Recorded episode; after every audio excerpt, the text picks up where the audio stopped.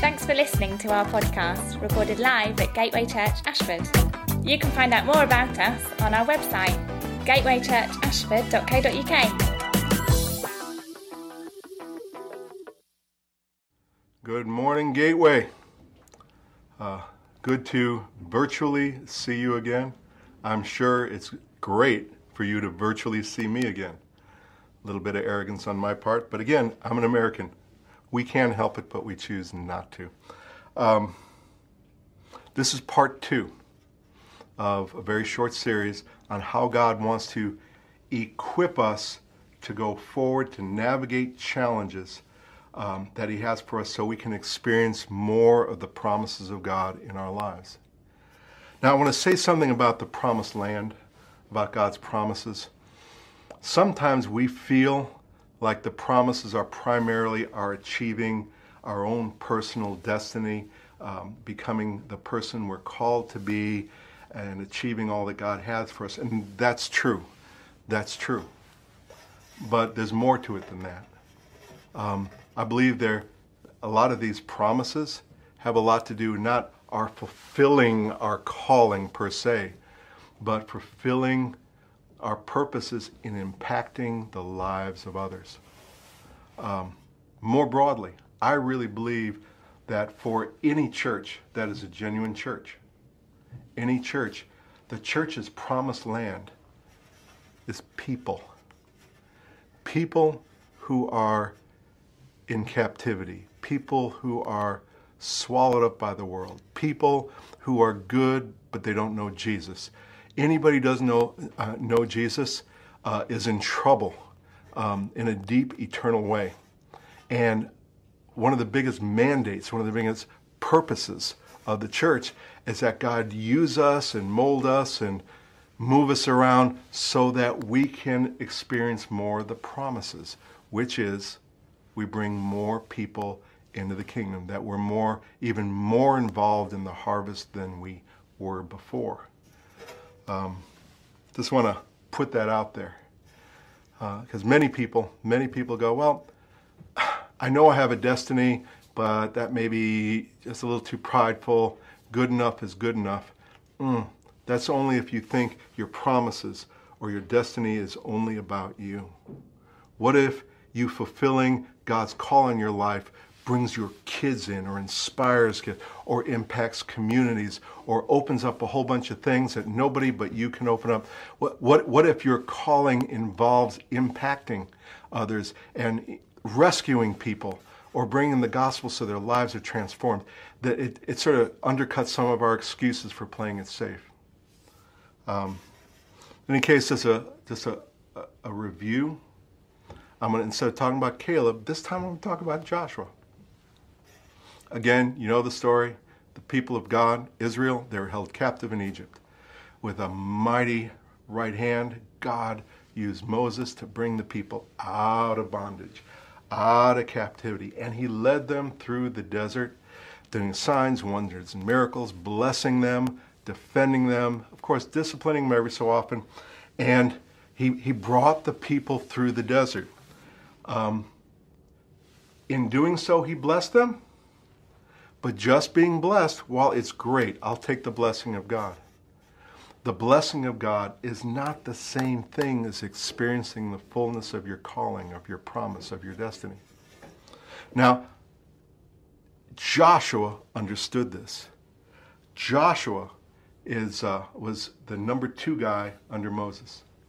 Joshua was the general of the armies. Jo- Joshua was a faithful servant. Joshua had been mentored by Moses in the area not just of you know the mission but also in prayer. Moses taught Joshua how to pray. Every time Moses went into the tent of meeting, he brought Joshua in.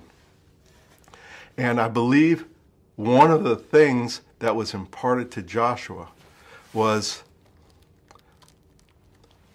Moses' secret was not that he was such a bold leader, although he was. His secret was not that he was so skilled, he had an understanding of people and all that. It's true.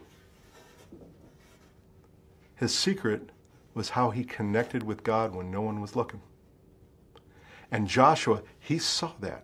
He saw that.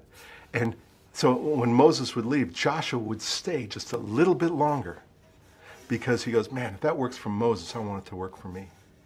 Just as a sidebar, the disciples of Jesus, they figured out that our personal prayer life was like really important. When they followed Jesus and saw him do all these wonderful miracles, they really never asked, hey, uh, show us how to do that. Show us how to do that. Show. No, they just watched, they watched, they watched. And then one day they made a request of him. They said, Lord, would you teach us how to pray? Why did they do that? Because over time they saw the connection between how he lived, the fruit of his life, the, the, the impact of his ministry. They saw the connection between that and his private personal life and they go, man, we want this. We're followers of Jesus. We want to advance the kingdom of the Father. We want to do that. How does Jesus do that? Well, necessary element was hanging really tight with God. So the disciples learned that from Jesus. Joshua learned that from Moses. Now, you know the story. Joshua uh, became leader. M- Moses died. Moses got a little presumptuous. Um, and they're, they're getting ready to cross over. There's been this long history of being delivered out of Egypt, going through um, uh, the desert, all the battles, all the blessings, all, the, all those dealings of God. And now it's sort of like they know there's a new season coming upon them. That where they've been is not going to be repeated that they're entering into a new season, sort of like any church that's following Jesus right now. They're entering into a new season. They understand the promises. They don't know what's going to look like, but they know there's new things. I want to take us into Joshua's devotional time. He, in Joshua chapter 1, he had a very unique devotional time, a connection with the Lord. God started speaking to him. First thing he said is, uh, Moses is dead. Now, of course, Joshua knew that. Joshua knew that Moses was dead. Why? Because Joshua was always following around Moses. So, what was God saying? He was not informing Joshua that Moses was dead. He was saying, New day, new ways. He was not criticizing Moses. He was not saying the old ways were bad. But he was saying, basically, the way of doing church, the way of doing leadership that brought people out of bondage through the desert was great for that season. But in order to actually experience the promises of God, you can't just try to replicate or improve on the old way. Joshua, Moses is dead. You got to find out who you are, how you're created to be. And you know, you, hopefully you know Joshua turned out to be a very different leader. He was not always the tip of the spear, but what he did is he equipped leaders. He so so that instead of this one line taking the uh, taking the land, he equipped the tribal leaders so that they go take take land. Moses was fruitful, but Joshua he multiplied, and so uh, he was given permission to do the leadership thing, to do church, if you will, in a different way. And then he says this. This is in Joshua 1. Now I want you to get ready to cross over. I'm going to return to this. Get ready to cross over. Another word for get ready is to prepare to cross over. Joshua was already bought into the promises of God, just like Caleb. They believed the promises. They were all in for the vision for the people of God. They were in. They had a lot of faith for it. And then God says, Now I want you to prepare to go over. I want you to prepare to go over. Did you know that it, sometimes it takes as much faith to prepare for the promises as it is to have faith in the promises themselves? If God says, Man, you, I believe you're going to be an impactful uh, uh, marriage team. Amen. I believe it. Hallelujah. We're going to pray into it. Da, da, da. Now prepare to do it what does that mean? Maybe get ministry, maybe get counseling, read a couple books, prepare for the promises that you say you believe in. Or God's going to use you financially. You're going to be a, a, an abundant source of blessing. You know, and, oh, that's great. I don't have I don't have hardly any money, but God's going to bless me. I'll be generous. This is great. How do I prepare to experience the promises? Ah, get a budget. You know, just simple things like that. And so it's really interesting. New day, new ways. Joshua, go for it. But you and the people prepare now for a new future, for new ways of doing things, for experiencing promises that you have never experienced in captivity or in the desert. So now get ready to cross over. And then he, he tells Joshua, look, he puts you on a, on a high place, look at the promises. Can you see them? This is not imaginary. It is not wishful thinking. Sometimes God wants us to really focus on where He wants to lead us. So we go, this is the template. This is how I'm interpreting my experience. This is where I'm going. It's not just an optional thing that if it works out, great, but if it doesn't, at least I have plan B. He, he said, get immersed in God's plan for your life, in the promises. And so Joshua's, you know, he's having this devotion. Okay, Moses is dead. I get to find out what kind of leader I can become. Uh, start preparing. I got it. I don't know what you mean by that, but I'll prepare. See the promises. Okay. Forget about what I think I can and can't do. I'm going to actually look at what God is saying. Just really think about it, meditate on it, say yes to it. So this is a, this is a great devotion. And then God throws in something fantastic. He goes, Now see what you see? It's all yours. Wherever you set your foot, I'm going to give it to you. No one's going to be able to stand against you because I'll be with you. I won't leave you, I won't forsake you. Can you imagine having that sort of devotional? You, you've been part of something great in the past, and now you're in the precipice of experiencing some new things and you're a leader, you're an influencer, and God says, look, don't be wedded to what happened before. Because what happened before may not be reproduced in the future. That maybe new day, new ways, learn new ways, find out the new ways that God wants to lead you into the future that He has for you. This is true for individuals, this is true for churches. And, and so you're, you're inspired, like you're excited. We're on an adventure. And then God says, listen, you, you're going to do it. Wherever you set your foot, I'm going to give it to you. Can you imagine having those promises and then God coming behind it, giving the reassurance? No, really. These are not just promises that I tell you to get. These are promises that I'll lead you into. I'll fight for you. I'll be with you. Nobody will be able to stand. Could you imagine coming out of that devotion? I don't know about you, I'd be going, yes, I can do it. I mean, I would be all over the place. I'd be telling my wife, honey, God said, we're going to be invincible. She would roll her eyes and go, and what else did he say? I want to focus on the preparation aspect when God says, now prepare. What's interesting, I believe, that when God says prepare, Joshua probably thought, oh, you're going to prepare me in the future. But immediately during this devotion, God started preparing him right then and there. It's right after he said, I'll be with you. No one's going to be able to stand against you. God started saying a few things. He said, Be strong and courageous. A little later, he says, Be strong and very courageous. A little later after that, he says, Have I not commanded you? Be strong and courageous. Don't be terrified. Don't be discouraged. I'm going to be with you.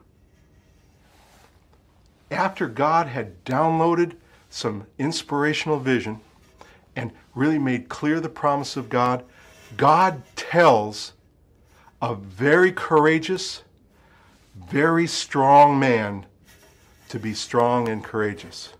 What is going on there? I believe God started preparing Joshua in the middle of that devotion by speaking words of strength and encouragement. Why did he need it? Because the battles that he is going to fight are battles that he has never fought before.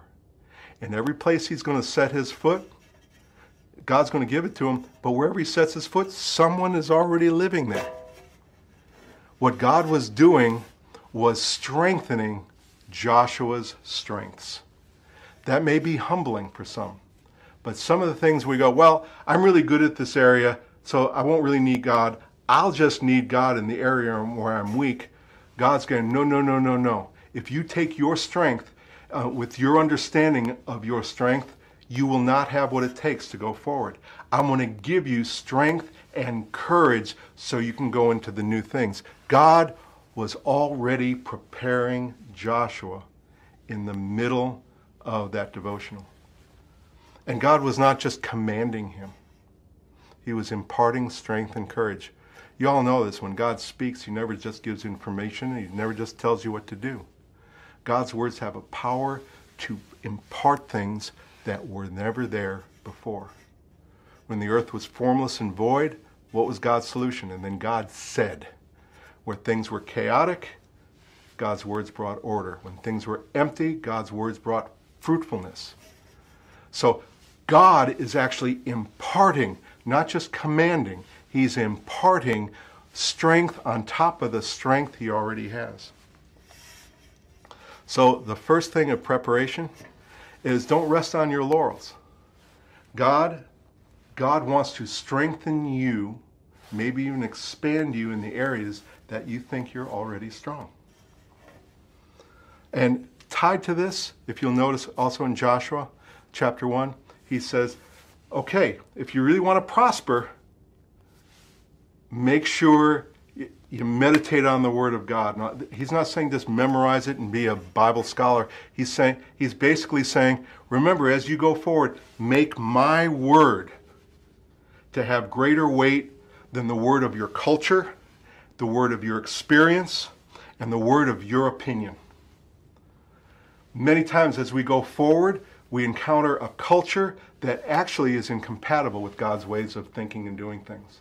And God say, no, no, no, no. Just remember, God's word's always right. It's always smarter than the very best in the world has to do. So as you go forward, meditate it. Don't stray. You don't have to be a religious guy beating people up with the Word of God, but make sure. Yeah, we all believe God, uh, the Word of God, is it's a Word of God, and we believe it has final authority. You only find out how much authority the Word of God has in your life when the Word of God conflicts with the word of your culture? What do you choose?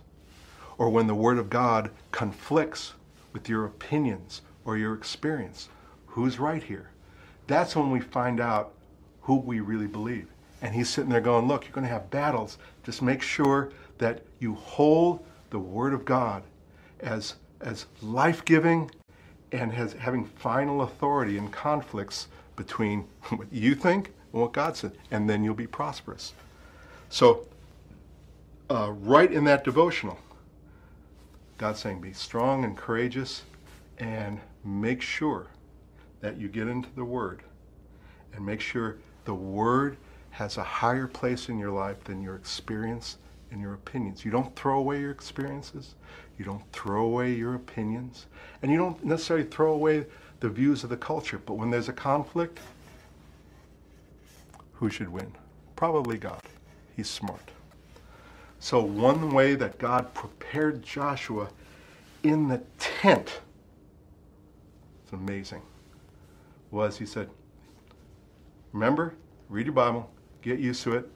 Um, when there's conflict, just surrender to the truth of God's Word. Just do that and you'll be prosperous. And the place that you think you're strong, look to me and I'll strengthen you in the places of your strength. Of course, we all know that God will also strengthen us where we're weak. But sometimes we rely too much on the strength that we think we have. And God wants to strengthen supernaturally um, the strength that we think we have. So that's one way to prepare. The second one is double down. This is like really emphasize your personal relationship with the Lord. Um, this is something that Joshua really understood because of how he was mentored by Moses. God reminds him in Joshua 3 that in order to go forward, um, you've got to double down. You've got to re emphasize not just talking to God and hearing what He has to say, but your personal relationship with God. There are a lot of people, they do a lot of talking, they communicate, but their hearts are not connected. There isn't a rela- there isn't a real close relationship. There's communication without relationship. God's going, no, no, no, no, no. I want us to be tight. In Joshua 3, he says, I want you to follow the ark, the manifest presence of God. I want you to follow the Holy Spirit because where I'm taking you, you've not been this way before. This is, this is a way of preparing. Before it was time to go over, he's going, look, make sure you're locked down and just learning how to connect with the Holy Spirit. As you connect with the Holy Spirit, He'll lead and guide and you'll be able to navigate things. That's how you go forward. Now, here's what's interesting that, that, that preparation, so I want you to have this connection. There's a couple things that I think would be good for us to remind ourselves. A personal relationship with Jesus is accessible. It is accessible to all of us because of what Jesus did. We can come into his presence. Um, but there's more than that. There's more than we can come to Jesus and we can connect with him and he'll help us in our time of need. In Second Chronicles chapter 7 verse 14, hopefully this has been a, a scripture we've all you know embraced during this time. It's really interesting the progression. God says, you know, my people, that would be us, would humble themselves. And by that, I, I believe that means hold lightly our own opinions and experiences. Hold them lightly. Maybe God's got a better idea. And then if they would pray, get the conversation going. Just start talking to God. Ask Him. Just just figure it out. Just start. Ta- just talk and pray, right? And then the next thing is and seek my face.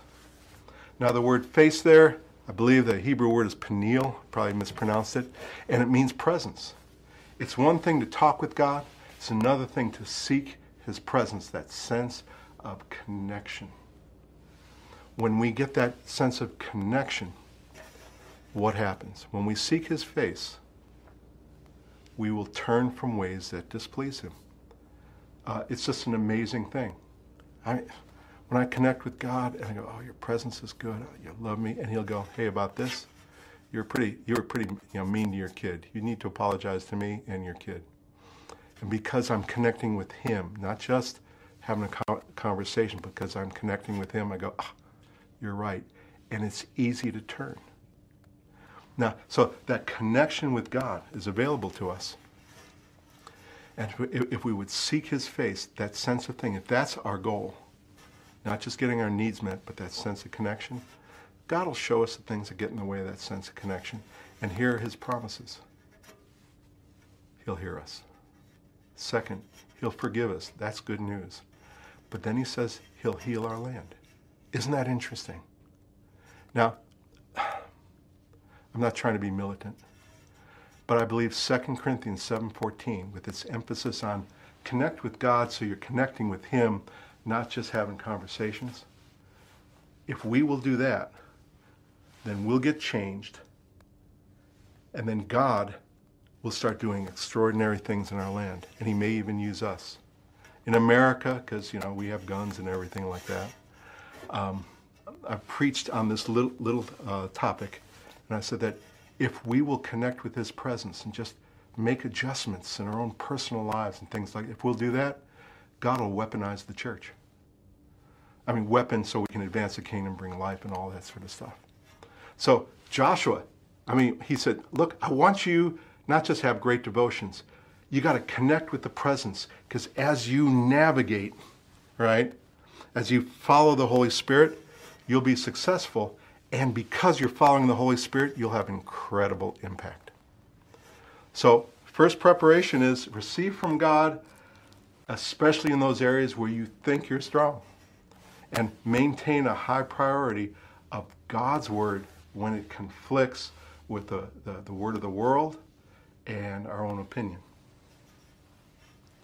And here's the third thing. This is implied in Joshua when God says, Look, uh, Moses is dead. New day, new ways. There's something about us that what's familiar and what's controllable is somehow preferable to some of the things that God has for us. How do we prepare for the new things? How do we do that? Um, I'm going to tell a story and give you a scripture, and then I'll pray for us. Um, but this third form of preparation is embrace. Just don't put up with. Embrace change. Don't change for change's sake, but embrace new seasons. Embrace it, going, God, I'm used to that. Teach me how to do my life differently, how to treat my wife differently, how to do church. Just teach me. I don't want to do it, but I'm going to embrace it. All right? There's something in a godly way violent, like I want to embrace change. I'm going to tell a story. This is passed down to me. Some guy, um, I believe it's a true story. There was this, uh, this man, he was a minister, and he had a son. Well, he had a couple sons. But his old, oldest son, his name was Benjamin. No, this is not about me. And um, his son was coming up to his, uh, I believe it's his 12th birthday. And um, Benjamin was a great son, meaning in this home, his room was always cleaned up when he was done playing. And in that home, cleaning up meant do whatever you want, but when you clean it up, you put all your toys, all your extras, you know, all that sort of stuff into a specified place in a large closet. Okay? And Benjamin was great at it. I mean, you know, he had a radio. This is back in the day. You know, a radio with a little cassette player. He had building blocks. He had all this sort of stuff. He had some exper- science experiments. He had a whole bunch of stuff. But when it was time to clean it up, boom, it went in the closet. So his dad comes up to him and says, Hey, son, your birthday's coming up. Could you, could you seek the Lord and see what he would have me get you for your birthday? Now, I wish I had a dad like that. Um, I probably would lie and go, God told me to get me a Ferrari. He told you to get me a Ferrari. That's probably what I would have done. But he said, and you know, Ben said, okay, Father, I will do that. I will do that. So a couple days later, he comes in and says, Well, son, uh, how's it going? Fine. He goes, Hey, hey, son, you do such a good job cleaning, but can we go over your closet? Why, sure, Dad. He opens up the closet and he goes, You know, son, you got a lot of stuff in your closet. You got it packed in there, but you got some things back when you were like three years old. And there's some broken stuff that you don't use anymore. And gosh, is that something dead? I mean, son, it's a mess. There's, there's, a lot of good things, a lot of things that are broken that need to be fixed, and a lot of things you don't need anymore. Like, you've either outgrown them or, gosh, it, it makes your closet smell. Uh, so, how about you and I, son, father and son, let's go clean up your closet. And you know what Benjamin said? He goes, That's my closet. That's my, don't touch my closet. All right? And Father said, Okay, I'll leave you alone. A couple of days later, he goes to his son and uh, he goes, uh, Have you been praying? Yes, Dad. I think I know what God wants you to get for me. Now, this is back in the day, all right? Before MP3, before anything digital. All right? They just had uh, CDs. Goes, Dad, I've just got this AM FM radio with a little cassette thing. And uh, I want a boombox. Boombox? Yeah, a boombox with detachable speakers and where I can put four or five CDs in it. It's got AM, FM, and I, you know, and the speakers are detachable. That's what I want. I go, why would you want that, son? Well, I get to do more. There's more I can do with it, and it has a whole lot more power. He goes, okay. Great idea. So he walks out, and the next day he goes, Hey, son,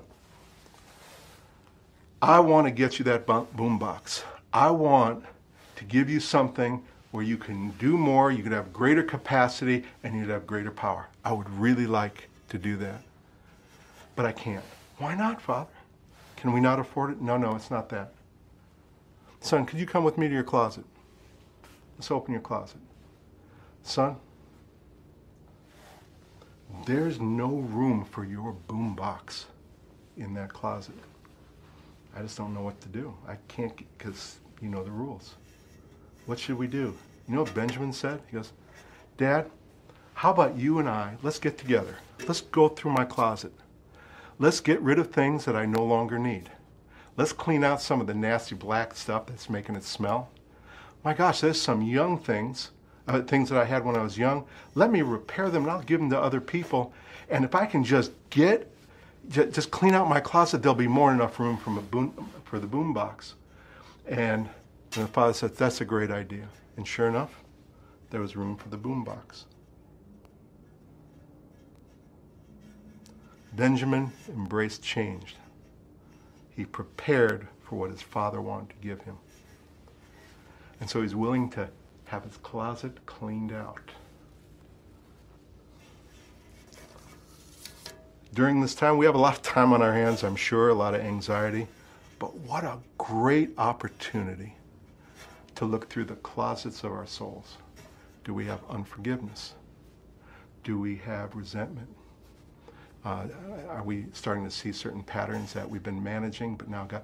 Wouldn't it be great if your Father in heaven and you just spent a little bit of time cleaning out the closet so that God can give you more capacities to do kingdom work and with a little bit more power. That's what it is to prepare. That's what it is to embrace change. Um, and if you need a scripture, I think that's just a cool example.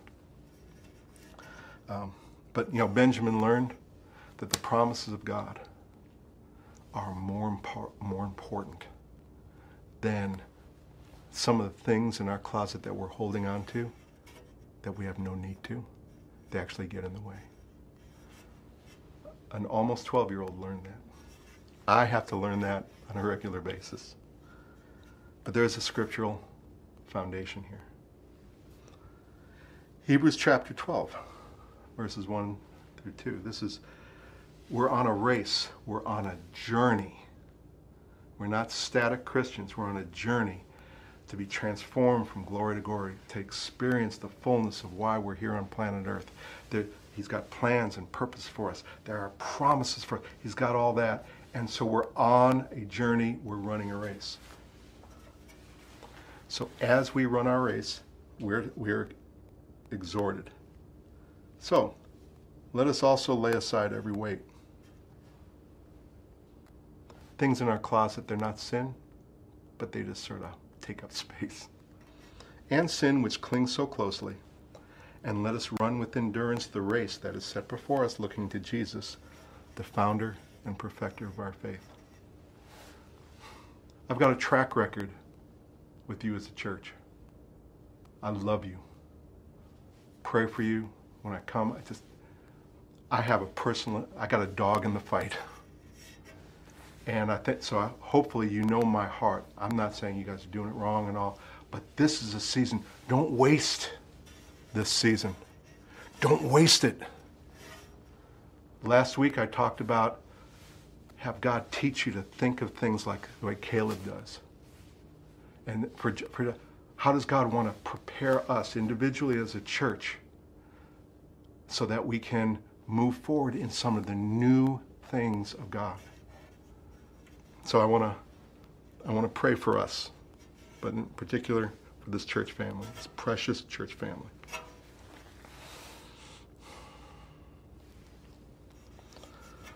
Lord Jesus, God, this church is so strong in so many ways. God, I ask that where they are strong, you would overlay it with a a fresh strength and a fresh courage that, that nobody in Gateway would rely on the exercise of their strengths in the past, but that you would add strength to strength.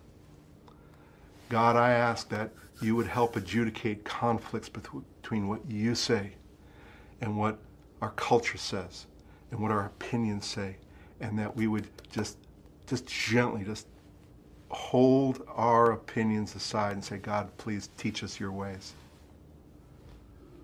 God, prepare us for the new things by helping us to connect in new, fresh ways to, uh, with your Holy Spirit. May we, may we talk to you. May we ask things of you. May, may we pray to you. But in the middle of it, may we seek that it's hard to put words around it. Seek that sense of personal connection because it's, it's the ark, it's the presence of God that's going to lead us and guide us. Refresh our personal connection with the Holy Spirit. God, I ask that you would, you would give us that childlike embracing of change that, that, that little Benjamin demonstrated. God, we, we invite you into our closet. Have your way. Not so that we'd be more lovable, but so there'd be more room in our lives for greater capacities and greater power to make you real wherever we set our foot. Bless Gateway as they go forward in the journey that you have set out before them. Amen.